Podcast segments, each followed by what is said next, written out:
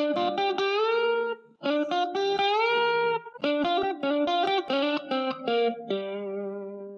Mesdames et messieurs, bonjour, j'espère que vous allez bien. Aujourd'hui, on se retrouve pour un nouvel épisode du podcast Et toi, tu dis quoi? Aujourd'hui, j'ai la chance d'accueillir Sophie Tran, qui est fondatrice de l'agence de web marketing Calici. En plus de cette agence de communication, Sophie Tran a différents projets qu'elle nous présentera sur cette fin d'épisode. Si vous le voulez bien, euh, rentrons directement dans notre thématique du jour, à savoir Pinterest, puisqu'aujourd'hui Pinterest c'est un réseau social qui est entre guillemets, euh, c'est vrai que c'est une expression un peu à la mode, mais sous-coté, euh, dans le sens où euh, c'est un réseau social peu exploité par rapport aux différentes bah, du coup, fonctionnalités qu'il propose. Est-ce que, Sophie, pour commencer cet épisode, vous pouvez nous présenter les principales fonctionnalités de ce réseau social? Bien sûr. Alors en fait, il faut se dire que Pinterest, c'est un moteur de recherche visuelle, c'est-à-dire c'est un réseau social de l'inspiration. On l'appelle aussi réseau social de l'émotionnel. Pourquoi? Parce que les personnes en fait qui vont sur ce réseau social-là, elles y passent beaucoup de temps. On est à une moyenne de à peu près à une heure sur euh, Pinterest. Qu'est-ce que les personnes font sur Pinterest? Eh ben, les utilisateurs, ils épinglent des choses qu'ils aiment.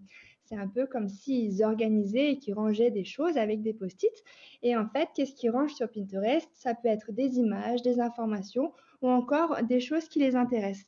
Et ces petites épingles sur Pinterest, elles sont rangées par thématique dans différents tableaux. Et du coup, les utilisateurs viennent sur Pinterest pour trouver l'inspiration, essayer de nouvelles choses, soit des choses qu'elles peuvent faire dans l'immédiat ou alors qu'elles peuvent faire dans le futur. Ce qui est vraiment spécifique en fait à ce réseau social, c'est que son utilisation s'inscrit dans le futur. Les gens vont programmer par exemple des activités pour les enfants pour la semaine prochaine, euh, organiser, préparer les recettes pour Noël, choisir la décoration de leur futur appartement, etc. Donc c'est vraiment une application qui s'inscrit dans le futur.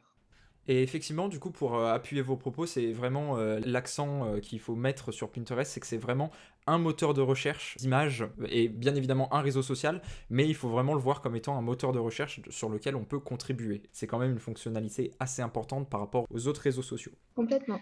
Selon un article du magazine Stratégie publié en janvier dernier, Pinterest serait devenu le troisième réseau social le plus utilisé aux États-Unis, derrière Facebook et Instagram. Ce qui est intéressant de, effectivement de constater, c'est qu'aux États-Unis, on a euh, une utilisation euh, bah, de plus en plus récurrente de Pinterest, et euh, cette tendance qui s'inscrit aux États-Unis risque d'arriver dans les prochains mois en Europe, puisque les utilisations des réseaux sociaux sont tout de même relativement similaires aux États-Unis et en Europe. Et il est également intéressant de préciser que selon Adrien Boyer, qui est euh, Country Manager de Pinterest France, Benelux et euh, d'Europe du Sud.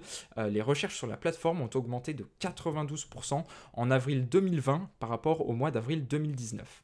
Alors au-delà, bien évidemment, on imagine l'aspect confinement qui a pu expliquer cet attrait pour Pinterest, comment est-ce qu'on peut expliquer réellement cette mise en lumière de Pinterest? Alors, je pense qu'il y a vraiment un attrait très fort sur la plateforme Pinterest parce que les marques sont vraiment source d'inspiration elle dérange pas. C'est pas comme si on voyait euh, une publicité sur Instagram ou sur Facebook d'une marque qui essaie de vendre, de vous vendre quelque chose. Là, non, on est vraiment dans une plateforme très spécifique où euh, les personnes qui utilisent ce réseau social-là ne sont pas à la recherche de qui va avoir le plus de nombre d'abonnés, etc. Mais on est vraiment dans un processus d'inspiration. Donc les gens s'inspirent et après euh, s'être inspirés, ces personnes-là vont passer à l'action. Il y a vraiment mille et une idées sur Pinterest et les gens apprécient ce contenu qui est pertinent.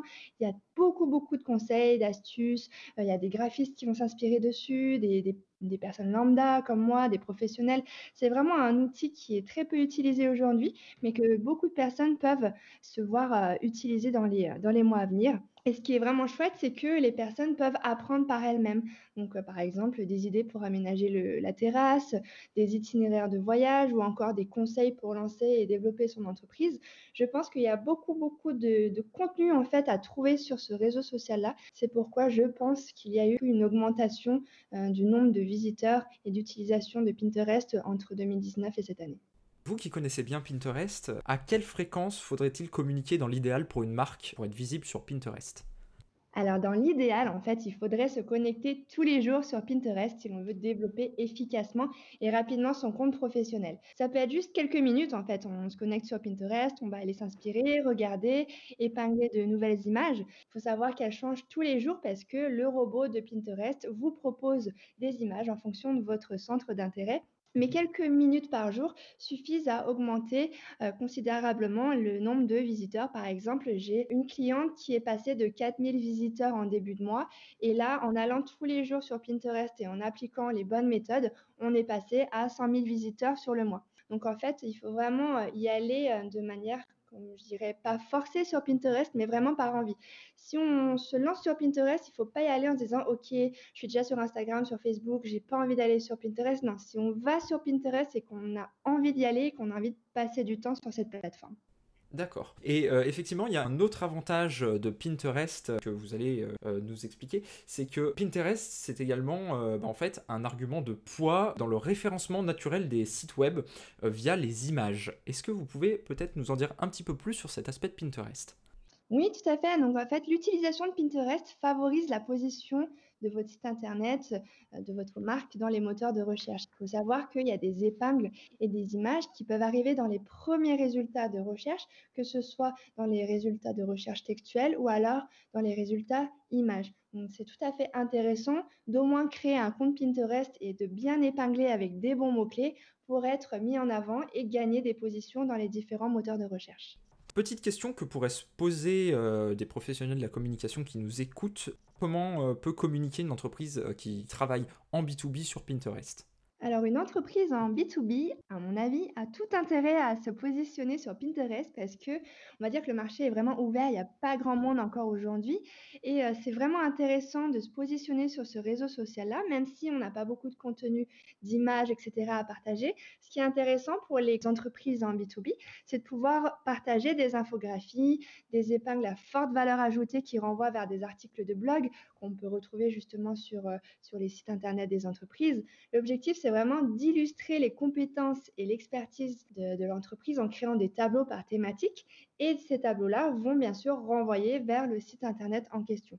Donc, qu'on soit en système B2B ou B2C, on a vraiment tout intérêt à créer du contenu, que ce soit des images qu'on a si on a la chance d'avoir des shootings photos, des packshots, etc.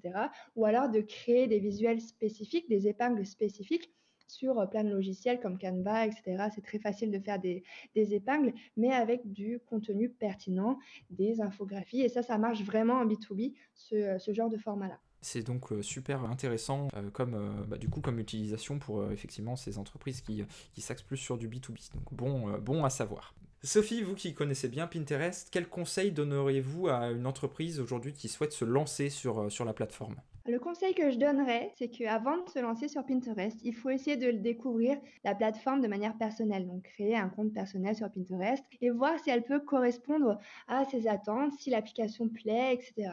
Et si vraiment on voit une utilité et qu'on a le plaisir à utiliser cette application, on peut justement créer un compte professionnel, créer des tableaux en lien avec l'entreprise et épingler. Et voilà, comme je disais, on va sur Pinterest uniquement si on a envie d'aller sur cette plateforme-là. Comme à l'accoutumée, avant de finir cet épisode, je rappelle à nos auditrices et nos auditeurs que Sophie Tran euh, est donc fondatrice de l'agence de web marketing Calici et que Sophie travaille également sur d'autres projets comme l'offre Lyon Can It ou bien la rédaction euh, d'un city guide sur la ville de Lyon. Est-ce que vous pouvez parler un petit peu plus de ces différents projets? Bien sûr, avec plaisir.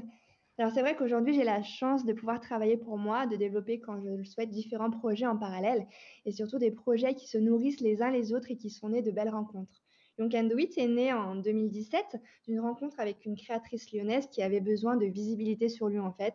Et euh, je me suis dit, bah, pourquoi pas créer un site internet comme un annuaire qui référencerait les créateurs lyonnais. Donc euh, un dimanche, début 2017, j'ai créé Lyon Can et mon objectif, c'est vraiment de rassembler les créateurs lyonnais, de leur donner une belle visibilité sur Lyon. Et aujourd'hui, avec le bouche à oreille, j'ai vraiment une jolie communauté euh, de plus de 100 créateurs qui font de la maroquinerie, des illustrations, de la décoration, des bijoux, des articles pour enfants. Et euh, d'ailleurs, c'est de très très belles idées cadeaux si vous devez faire plaisir ou euh, vous faire plaisir. J'ai une communauté qui ne cesse de grandir avec 20 euh, 000 abonnés aujourd'hui. J'organise plusieurs événements sur Lyon pour promouvoir justement ces créateurs lyonnais. Vous pouvez retrouver des articles de blog et des vidéos de mes anciens événements sur mon site www.lyoncandoit.com. Ensuite, après ce projet Lyon Can Do It, est née mon agence Calici. Elle est née fin 2017 et c'est aussi une rencontre avec une créatrice lyonnaise qui souhaitait développer sa communication digitale et travailler son référencement naturel. Cette demande, en fait, elle a été vraiment le déclic pour lancer mon agence et j'accompagne du coup aujourd'hui petites et moyennes entreprises dans le développement de leur stratégie digitale. Et du coup, mon dernier projet en date, c'est euh, mon City Guide qui s'appelle Lyon pour un week-end ou pour la vie tous mes projets euh, naissent d'une rencontre. Cette rencontre, elle a été avec une formidable entrepreneur qui s'appelle Diana Gochgarian, qui est fondatrice aussi d'un webzine qui s'appelle Inside Lyon. Et du coup, c'est le dernier gros euh, projet en cours, un projet euh, très instructif et passionnant car on l'a lancé en auto-édition, donc on a dû trouver une directrice artistique qui a été du coup Sophie de la Rochefordière. On a dû sélectionner nos meilleures adresses, ça a été très très dur, mais on a dû faire des choix, c'était quand même chouette. Écrire le contenu, trouver des annonceurs, communiquer. Là, on est en phase de distribution. On a créé aussi une vidéo promotionnelle avec euh, Folk Story, en fait, je vous invite, si vous avez le temps, à aller regarder la vidéo. On est vraiment très, très contente de leur travail. Et euh, du coup, donc, que vous soyez lyonnais d'un jour ou de toujours, je vous invite à découvrir notre City Guide qui regroupe des adresses food les plus gourmandes, un annuaire de créateurs, de belles boutiques et des idées d'activités euh, à faire sur notre jolie ville de Lyon. Et du coup, vous pouvez le commander si vous le souhaitez sur notre site internet qui est www.pourunweekendpourloisvie.com ou l'acheter directement dans plusieurs boutiques sur Lyon. J'en dis pas plus, à suivre. Waouh, et ben c'est super. Euh, bah, tout d'abord, félicitations pour ces euh, trois super projets. Euh, quoi qu'il en soit, vous retrouverez, auditrices et auditeurs, toutes les informations de l'agence Calici, du site Lyon Can Do It et également ce super City Guide dans la description de l'épisode. Encore un grand merci à Sophie Tran pour euh, votre participation aujourd'hui. On est ravis euh, de vous avoir sur ce podcast. Je vous dis à très très bientôt et d'ici là, portez-vous bien.